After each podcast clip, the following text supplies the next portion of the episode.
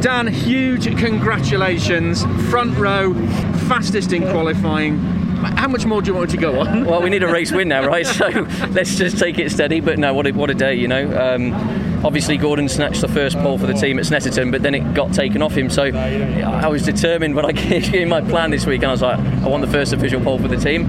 You know, we've done it. Um, to have both cars on F, you know, P1 and P2 is fantastic. We're a front row lockout, so couldn't, couldn't ask for more than that. You set down a, an early couple of good markers. You you quickly went up to about fifth. Yes. When did you know the time was right to go for that quickest lap? Well, we came in with about 15 minutes to go. I think we put a P3 in. I think it was like a 48.3, and it, we were sat in P3. So um, I just said, look, let's wait for the guys. Let's just have a sit down, and we'll wait. And we waited, and we just timed the window right. It was more more luck than judgment probably, but that's what you need in this game.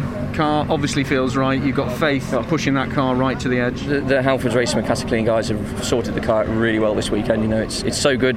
Balance is fantastic. What more could we ask? It's Absolutely great. cracking. Uh, a celebration tonight, maybe? No, I think I'll have to steady early one. I've got overexcited now. I'm going to have to go and lie down. Very, very well done, Dan. Thank you.